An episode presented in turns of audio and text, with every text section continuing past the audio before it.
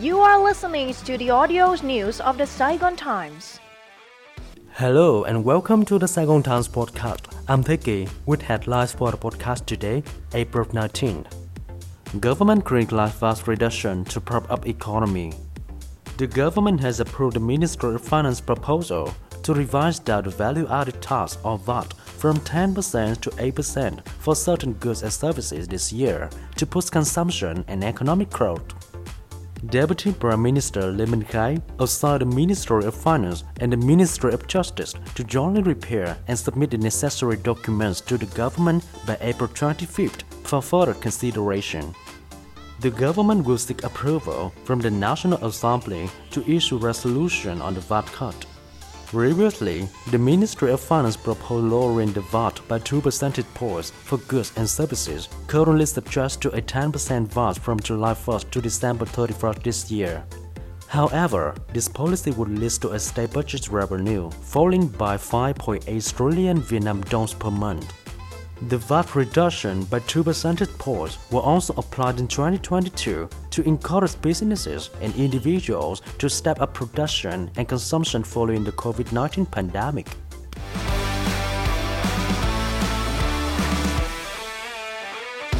VCCI again proposes abolishing special consumption tax on gasolines. The Vietnam Chambers of Commerce and Industry, or VCCI, has repeated its proposal that the Ministry of Finance abolish the special consumption tax on gasoline. Gasoline is currently subject to import, environmental protection, special consumption, and value-added taxes.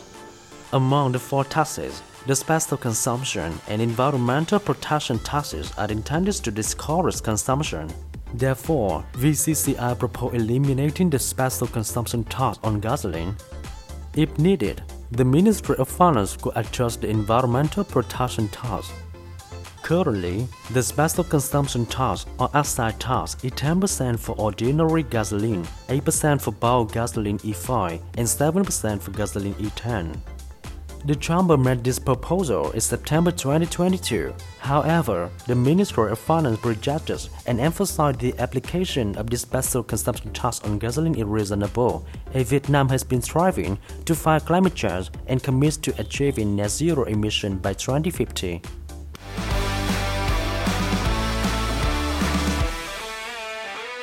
Vietnam seeks support from UK, EU in clean energy transition.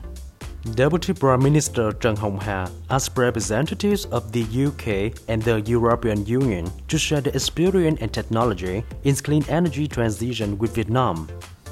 He also sought support in developing smart grid, increasing the proportion of renewable energy, and ensuring the balance and stability of energy system, all of which are expected to pave the way for Vietnam to orient toward green fuel manufacturer in the Asia-Pacific region. The UK and the EU also expressed their willingness to support Vietnam in technical expertise and technology within the framework of JETP, legends to further promote investment in Vietnam in the coming term. The partnership will support the country in achieving its ambitious net zero goal by 2050, have the nation peak its emission by 2030, five years earlier than planned.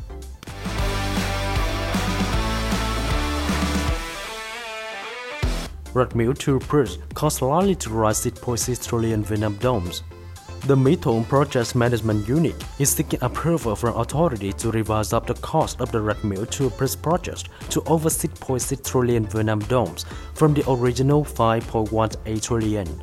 The project management unit proposed adding 1.42 trillion Vietnam dongs to the project's cost as higher spending on site clearance, project management, and consulting service now leads to an increase in the total investment capital.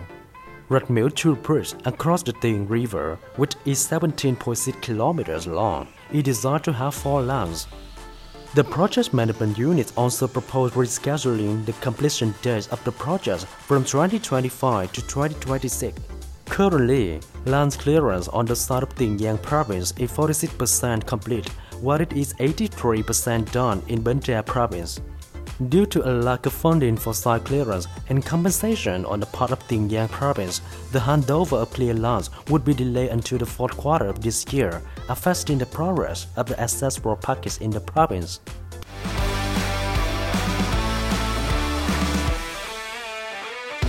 FPT expands operations in China.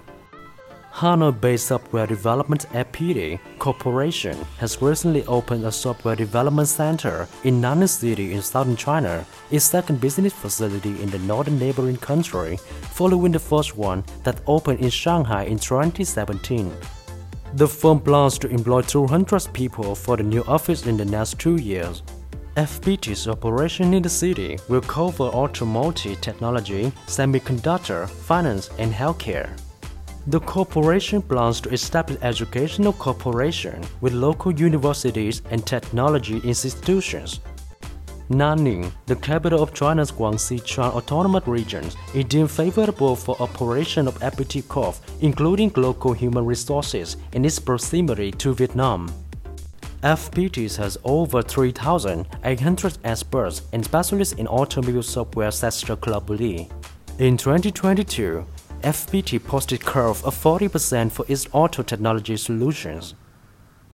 And that's all from us today. Thank you and see you in the next podcast.